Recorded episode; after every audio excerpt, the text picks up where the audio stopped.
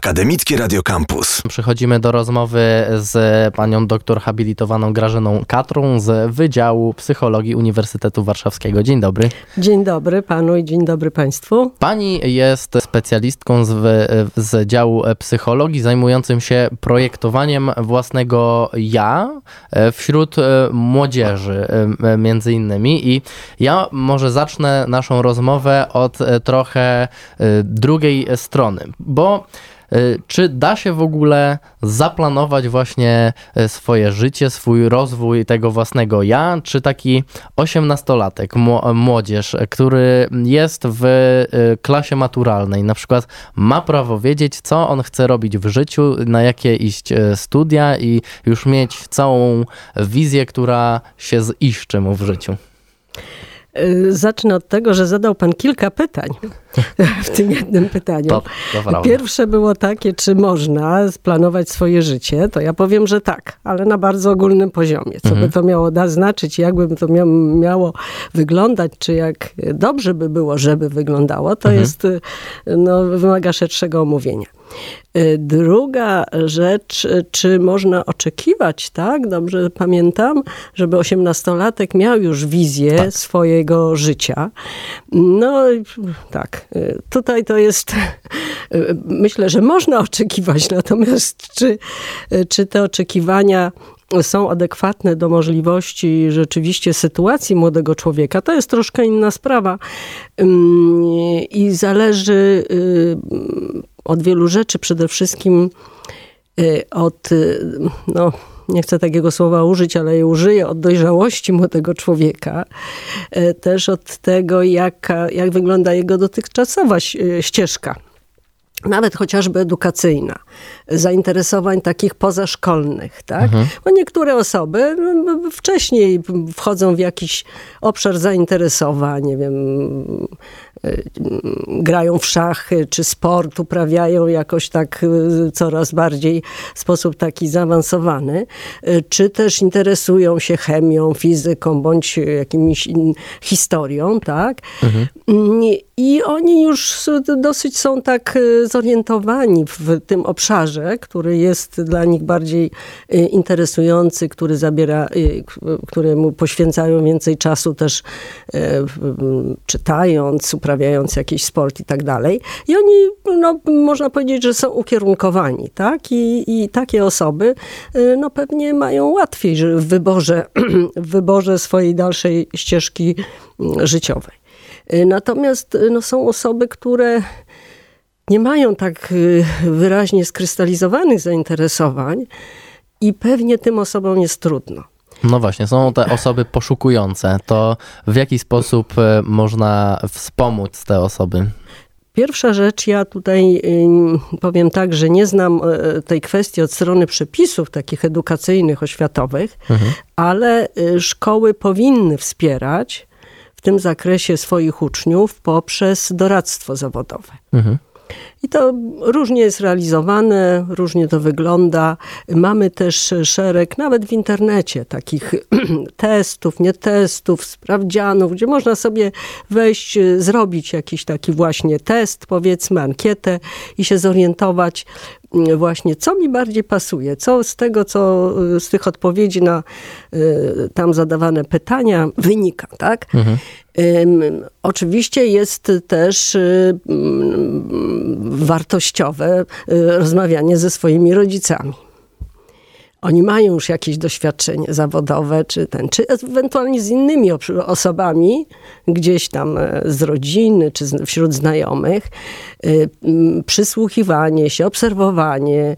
E, myślę, że też takie uświadamianie sobie, że no, ja miałam taką rozmowę ze swoim wnukiem, bo tutaj się myśli, no jak się pyta o przyszły zawód, tak, czy rozmawia na ten temat z młodym człowiekiem, to on albo mówi, że nie wie, albo wie, że będzie prawnikiem, albo tam sportowcem, coś ale tak nie do końca. Ja mówię, no ale wiesz, no, zawodem jest też to, że ktoś pracuje w sklepie, pracuje na stacji benzynowej, mhm. więc żeby też młodzi ludzie mieli świadomość, że no, w którymś momencie życia trzeba będzie podjąć tę aktywność zawodową. Mhm. I jak się do tego jakoś nie przygotują i nie będzie to pasowało do ich profilu osobowościowego, psychologicznego, no to może później być trudno. Mogą tak zmieniać swoje wybory zawodowe i tak dalej. Wydaje mi się też, że żyjemy w specyficznych czasach, które bardzo e, szybko zmienia się świat dookoła nas i pamiętam kiedyś w którymś z podręczników chyba do WOS-ów w liceum miałem taką e, adnotację do badań, które mówiły, że ponad połowa dzisiejszej młodzieży, właśnie osób, które są dzisiaj studentami, czy osób, które dzisiaj są w szkołach, w przyszłości, w swojej dorosłości będą pracować w zawodach, które jeszcze nawet nie istnieją. Jak mhm. do czegoś takiego można się przygotować? Do tych wyzwań, które dzisiejszy świat, właśnie ten szybko rozwijający się, nas zmusza? Y, to jest bardzo y, ważne spostrzeżenie i rzeczywiście y, należy o tym pamiętać, bo tak to, tak to się dzieje. I my nawet, mówię, my mając na myśli, ja prowadzę zajęcia na temat doradztwa zawodowego ze studentami, powiem szczerze, że tak, no akurat one są też tak godzinowo dosyć skąpe, nie podejmuję za bardzo tej kwestii, ponieważ no właśnie to jest bardzo, nie, nie, ta, ta przyszłość jest tutaj niedookreślona. Mhm. Pewnym sposobem sposobem poradzenia sobie z tym, czy z takim przygotowaniem, jest to, żeby być przygotowanym na to, że, na to właśnie mm, nieustające uczenie się. Tak? To jest taki nurt, który już wcześniej w edukacji się pojawił. Y, no i on dalej, nad, nadal obowiązuje, czyli mieć taką świadomość, że ja mogę y, po prostu być y, zobligowany do zmiany swojego zawodu. Y, w wielu sytuacjach w tej chwili, przy tej automatyzacji, mechanizacji i tak dalej, y, wiele prac takich y, no, bardziej konkretnych i znaczy w tych pracach z, w, są wprowadzane maszyny i człowiek nie musi ich wykonywać, mhm. to ważniejsze są na przykład miękkie kompetencje, właśnie umiejętność y, uczenia się obsługiwania takich czy innych maszyn, umiejętność dogadywania się w zespole między y, y, z innymi osobami. Więcej będzie zawodów usługowych w związku z tym, więc te kompetencje takie społeczne na pewno są warte rozwijania, tak? A z drugiej strony mi się wydaje, że są pewne takie główne nurty, mimo wszystko, y, które można wyznaczyć, to znaczy powiedzmy taki nurt humanistyczny. Tutaj mhm. jest cała gama różnych możliwości, aktywności zawodowych, tak? Dziennikarstwo, tłumaczenia, no mhm. szereg można by sobie tu wyliczać. Taki powiedzmy nauk przyrodniczo-ścisłych. Mhm.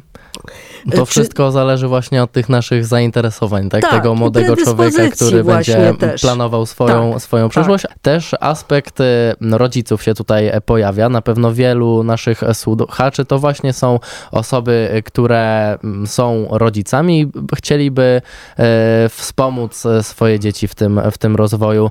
W jaki sposób albo na co najbardziej mm, rodzic może zwrócić uwagę, kiedy właśnie ma, no zostańmy przy tym E, licealiście już, tak? Bo to mhm. jest osoba, która ma bliżej już ten wybór studiów i tą swoją mhm. ścieżkę kariery. Mm, na co e, rodzic licealisty powinien zwrócić uwagę, żeby właśnie pomóc e, swojemu dziecku wybrać tą ścieżkę, zaplanować niejako swoją przyszłość?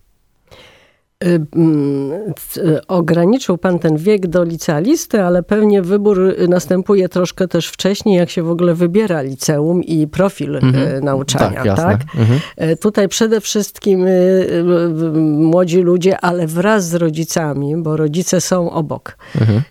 I na ogół, jak człowiek ma nawet te 15-16 lat, to mniej czy bardziej otwarcie rozmawia o tym, konsultuje, a w każdym razie jest wyczulony na zdanie rodziców.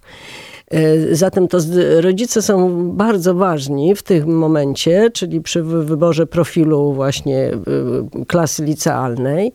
Natomiast podczas później już mm, nauki liceum, no znaczy w ogóle są ważni dla młodego człowieka, nawet jak wydaje mi się, że niekoniecznie, bo on się mhm. bunduje i mhm. tam tak jest, bywa trudny w kontakcie, ale w sprawach zasadniczych między innymi do takich należy właśnie wybór wybór stylu życia, przyszłego zawodu, aktywności, no, kierunku studiów gdzieś po, po drodze, to, to młodzi ludzie dużą wagę przywiązują do tego, co rodzice na ten temat mówią, co myślą, co wyrażają. Mhm. I niekoniecznie to są jakieś takie długie i zasadnicze rozmowy na ten temat. Więc też rodzice powinni mieć świadomość, że y, powinni przy dziecku stać i y, rozmawiać z dzieckiem. Y, I jeżeli ten kontakt, ta relacja jest dobra, no to to się dzieje po prostu, tak? Mhm. Te, ale też no, z taką wrażliwością, kiedy młody człowiek potrzebuje tej rozmowy na, na, na taki na przykład temat, tak? Można też o to pytać i warto pytać, bo właśnie ja robiłam trochę badań, no już jakiś czas temu, ale młodzi ludzie mówili, ale nikt z nami na ten temat nie rozmawiał, na przykład w liceum, tak? Mhm że na temat wyboru kierunku studiów, swojego właśnie e, koncepcji swojego życia, jakiegoś projektu życiowego, mniej czy bardziej dookreślonego. E, także rozmawiać należy i może nie oczekiwać jakichś gotowych odpowiedzi, już takich skrystalizowanych, mhm. bo wtedy to może być takie wrażenie u młodego człowieka, że, się, że jest przymuszony. E, natomiast, żeby mu potwierać pewne ścieżki mhm. takie myślenia, tak? Też to jest bardzo bardzo trudne, bym powiedziała. Y, mianowicie ważne są dla młodego człowieka, dla nastolatka reakcje rodziców. Czasami on coś rzuci, a będę fotografem mhm. czy fotografikiem, tak? No i rodzice tak się troszkę uśmiechają, bo to jest taki jakiś dla nich w ogóle a, też lepiej może prawnikiem być... albo lekarzem. tak, właśnie. A poza tym no takie właśnie mało zrozumiałe, mało mhm. konkretne. Sami niewiele na ten temat wiedzą i ten. Ale um, właśnie takie, tego typu reakcje mogą być zniechęcające. Mhm. Natomiast, natomiast warto um, wtedy no, jakoś podpowiadać, a, a, a, gdzie można się czegoś na ten mhm. temat więcej dowiedzieć, jak to Teraz sprawdzić mi się tak mm, przypomniało, tak e, trochę skojarzyło doświadczenia moich znajomych. Właśnie ja jestem osobą, która jest na drugim roku e, studiów i wielu moich e, znajomych miało doświadczenie, że poszło na początku na studia, no i szybko okazało się, że to jednak nie jest to, co chcą robić. I dużo osób ma takie, no ale no dobra, muszę się pomęczyć, bo rodzice na przykład płacą za studia, bo są prywatne, albo rodzice nawet jeżeli nie płacą, no to po prostu wymagają, chcą, żeby mieć ten papierek akurat z tego. Myślę, że to jest też ważne, żeby zaakceptować e, ten stan poszukiwania, prawda, zarówno u tego licealisty, jak i już u osoby, która pójdzie na jakieś studia, że to jest jednak czas poszukiwania, czas nadal zmian bardzo dużych e, u ludzi i też właśnie, żeby zaakceptować na przykład tą zmianę studiów, że przychodzi taka młoda osoba i mówi, no jednak chciałbym zmienić te studia. No, ma pan tutaj rację całkowitą, bym powiedziała.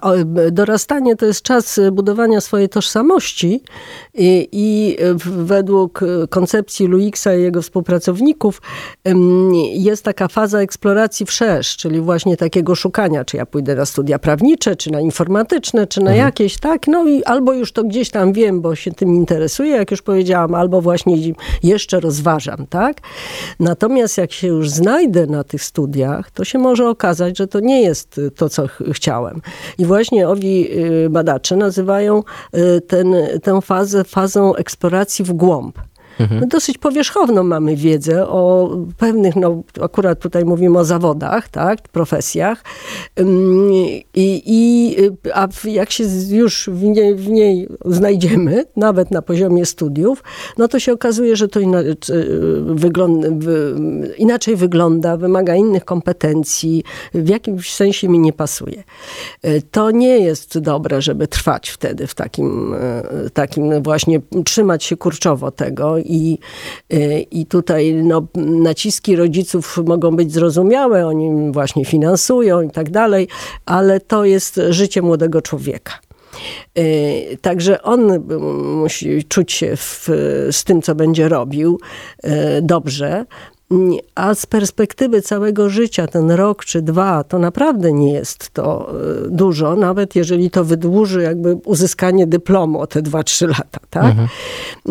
Także to, to i do młodych ludzi, i do rodziców w, należy skierować, no właśnie takie, tak, te, pokazywać, że to nie jest jakaś...